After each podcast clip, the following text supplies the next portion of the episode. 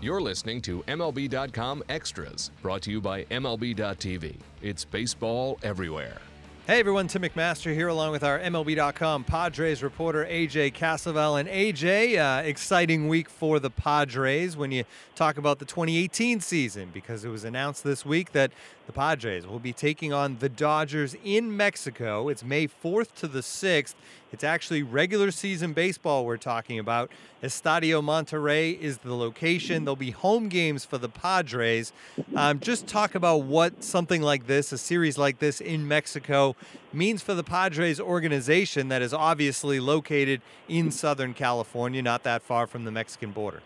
Yeah, for the Padres, they've been, they're a franchise that's been long to em- embrace their Mexican fan base. And I think what this does is, uh, I mean, they've done it. They've done it three times before, twice during the regular season, uh, once during last spring training. It'll be the fourth. It'll be their fourth trip to Mexico, uh, and and so what it does is kind of reinforce that that base. I think they're really trying to make an impact internationally. Uh, you look at some of the signings they've made in the front office. They're they're kind of branching out into Asia. Uh, A J Preller is obviously big in the uh, in Latin America, um, and. And they have a they have a large fan base in Mexico, and so it, it's going to be a fun series. They are home dates for the Padres, so I'm curious to find out how uh, how it ends up looking in terms of fans, maybe maybe travel and, and whatnot. But uh, it, it's it's definitely a good thing for Major League Baseball. It's the first time they'll be back in nineteen years since the Padres and Rockies opened the nineteen ninety-nine season, and uh, it's a good thing for the Padres, who are, who are trying to expand their reach.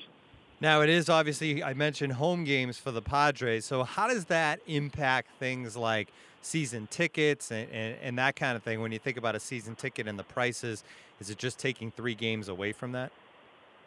Yeah, it's my understanding that uh, those three games, it's just taking three games, so it's on a scale. Uh, you just you scale down three games for whatever the prices would have been worth. Uh, I'm we're, we're still kind of awaiting the ticket details on, on maybe travel, or maybe if, if season ticket holders want to go to Monterey. Uh, all of that, I assume, will come out in the near future. But, um, yeah, for now, it, it's pretty logical. It seems like the uh, season ticket-wise, those games will be scaled back. It's obviously very early in the offseason, the hot stove season. Our G M meetings this week and then some owners meetings, kind of a precursor to the winter meetings, which will be in December.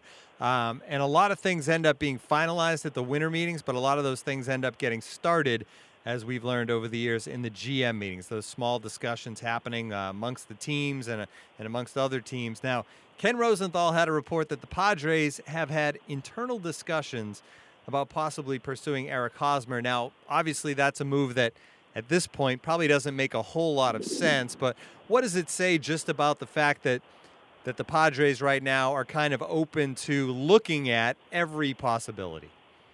I think that's exactly what it says, is that the Padres are, are going to check their boxes on free agents, especially a guy like like you look at Eric Hosmer. He's not necessarily he's not in the category of a of a guy who's who's in his decline when he reaches free agency, like a few of the free agents are. Um, I think it's it's pretty clear that he's still at his peak, and he might be for a couple more years because he's one of the younger free agents. He's one of, I think he's the youngest available free agent hitter. Um, but I mean, to me, it's, it sounds like the Padres are dotting their I's, crossing their T's, checking over everyone they need to check on. Um, I, I it, it would be hard for me to envision them making a big splash on a free agent first baseman. Uh, they have Will Myers. Obviously, he could switch back to the outfield, but um, but yeah, it's it's early in it's early in the off season, and, and they're going to do their due diligence on on everybody. Uh, Eric Hosmer's. Eric Hosmer is still uh, clearly in his prime, and his, his prime might last long enough to line up with when the Padres think they're contenders. That said, the question is, will the Padres be willing to dole out that kind of money for a guy who seriously might not make an impact on a playoff contender for a couple more years? Obviously, he also plays first base, which is the spot that Will Myers currently um, is in position of in San Diego, and Myers has become kind of the face of that franchise right now. Now, originally an outfielder, so in theory he could move back there, but it, it brings up another recent topic, and that is Will Myers' defense. Now, uh, a couple of years ago when he made the move to first base full-time, he was a finalist for the Gold Glove.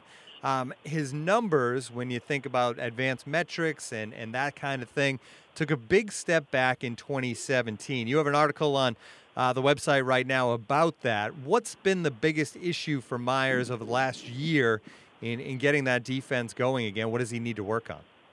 Yeah, you mentioned that he was a Gold Glove finalist. I'd argue that he probably should have should have won the award in his first year there, and he just took a took a huge step back in twenty seventeen. I think uh, it, it's one of the more perplexing seasons I've seen for a guy who, who uh, it, it's not often you see such a defensive decline for a guy who's still as young as Myers is. I think the biggest problem, and he's he's willing to admit this, is his, is his footwork and the work of his lower half. I mean, you, you look at a lot of the balls he didn't get to in twenty seventeen that he got to in twenty sixteen. They're balls to his left and to his right that he, he, he maybe kind of pops up on and, and instead of reacting quicker. Um, and and so his range took a serious hit. I think he, he still made some plays that, that you kind of drop your jaw and say, wow, this guy's pretty good. He's a pretty good athlete. Uh, he was he's he was pretty good at turning double plays, I thought. Um, but just overall, his range to his left and to his right took a hit, and I think a lot of that had to do with his footwork. And so he knows that. He said going into the offseason, that's going to be one of his main focuses. I think the Padres, uh, they, they might not expect him to get back to the Gold Glove caliber first baseman that he was in twenty sixteen, but if he can be a positive asset defensively, that's, that's really all they're asking for. Uh, given his athleticism, I see no reason why he can't be, but he definitely developed some bad habits in twenty seventeen that he needs to get out of. It's awards week across Major League Baseball. Uh, Rookie of the Years were announced on Monday night. They were kind of no-brainers in both leagues, with Aaron Judge in the American League and Cody Bellinger of the Dodgers in the National League. Manuel Margot, though, of the Padres, did finish sixth in the Rookie of the Year vote in the N L. Uh, got a second-place vote, a couple of third-place votes. When you think back on Margot's rookie campaign, obviously on a young team in San Diego, um, did he kind of... Did he live up to the hype? Because obviously when he came over from the Red Sox in that trade, he was one of the big pieces, and there was a lot of talk about what he could be in the future of this franchise. In your mind, is is he still on track to become the player they need him to be?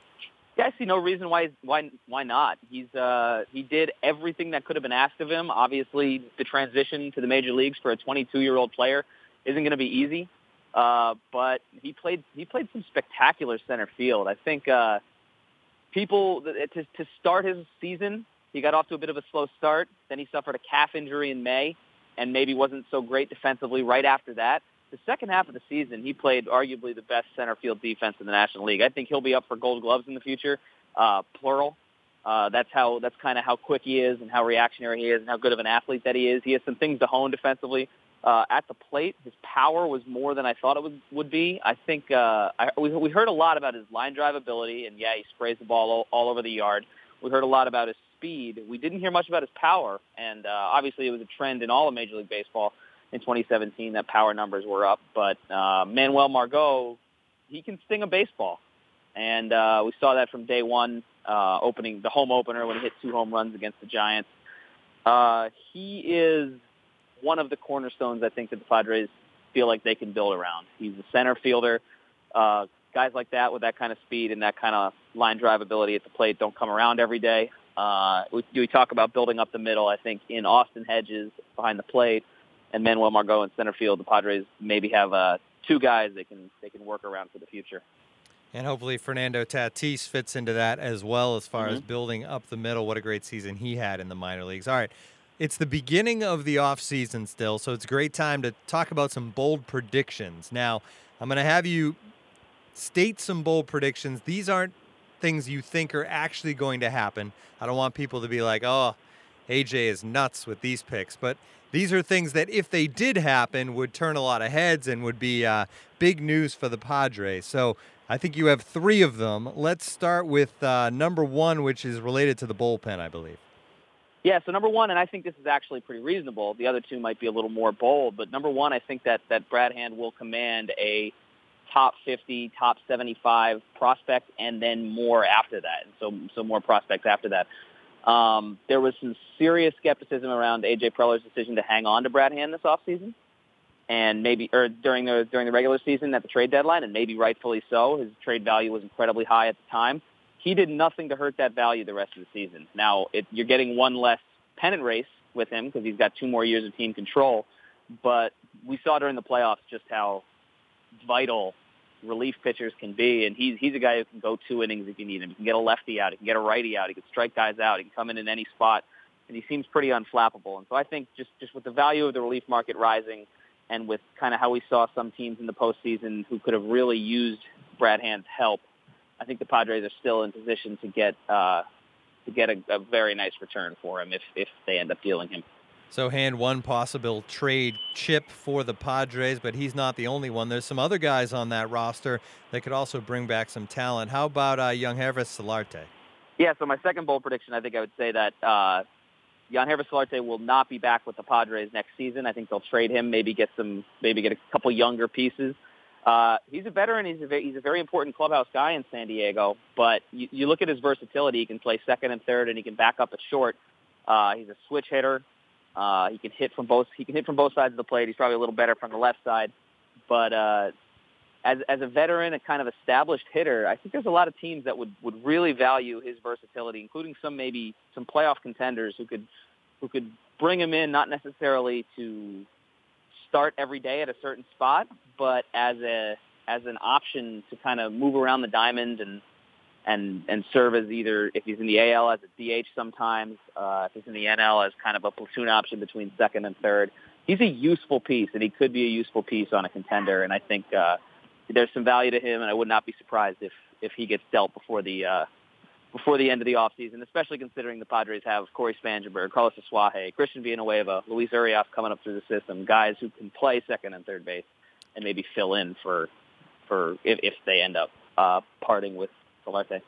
I like it. That one is a bold one. Uh, he has three years of control as well, so there's some value there. eighteen home mm-hmm. runs in twenty seventeen were a career high, so uh, numbers on the power side on the way up, although that's true of everyone in Major League Baseball. All right, your third bold prediction. Yeah, and so there's a lot of there's a lot of feeling within, I think, the Padre fan base that Chasen and Craig Stammen would, would be nice fits in twenty eighteen, especially considering the Padres need maybe two starting pitchers, two relievers to round out their rotation and bullpen. I think the seasons they had uh, might might end up pricing pricing them a little higher than the Padres would like, and I would not be surprised if neither returns. Uh, now that's that's a bold prediction. I, I don't necessarily think it's going to happen, but I wouldn't be surprised if uh, Craig Stammen, especially, he was nothing short of fantastic the final five months of the season. He can fill multiple roles. He can work three innings if you need him. He can get out of a jam if you need him. Uh, I think there's a lot of value in him. The Padres need to consider whether they want to sign a thirty-four-year-old reliever to make potentially a multi-year deal. He said he's one, he said he'd be interested in coming back, but but there's there's definitely other relief options. I think it's probably likelier that Chasen comes back, but again, I wouldn't be surprised if he leaves either. He was he proved his health, and I think that was the biggest question mark with him. He proved his health in twenty seventeen, and given what given his stuff. Uh, I think his his E R A uh, kind of ended the season around three point nine, if I'm not mistaken. Some of that, some of that, uh, he's a ground ball pitcher. Some of that's attributable to his uh, infield defense. The Padres' infield defense was not great in twenty seventeen. I think he's a better pitcher than maybe that E R A uh, leads you to believe. And I think he will. Uh, other teams will will be interested in him. I wouldn't be surprised if he signs for multiple years elsewhere. Uh, the Padres have a very good pitching staff at double A San Antonio. A lot of them they feel will make an impact by twenty nineteen. So the question is, do you want to fill the rotation up for twenty nineteen with, by signing guys for multi-year deals, or do you want to leave those spots open for some of the young arms? I wouldn't be surprised if uh, if the Padres choose the latter. Great stuff. We'll see if any of those bold predictions come true in the coming months. All right, that's going to do it for this edition of M L B dot com Extras. It was our Padres edition. For A J Cassavell, I'm Tim McMaster. Tune in again next time.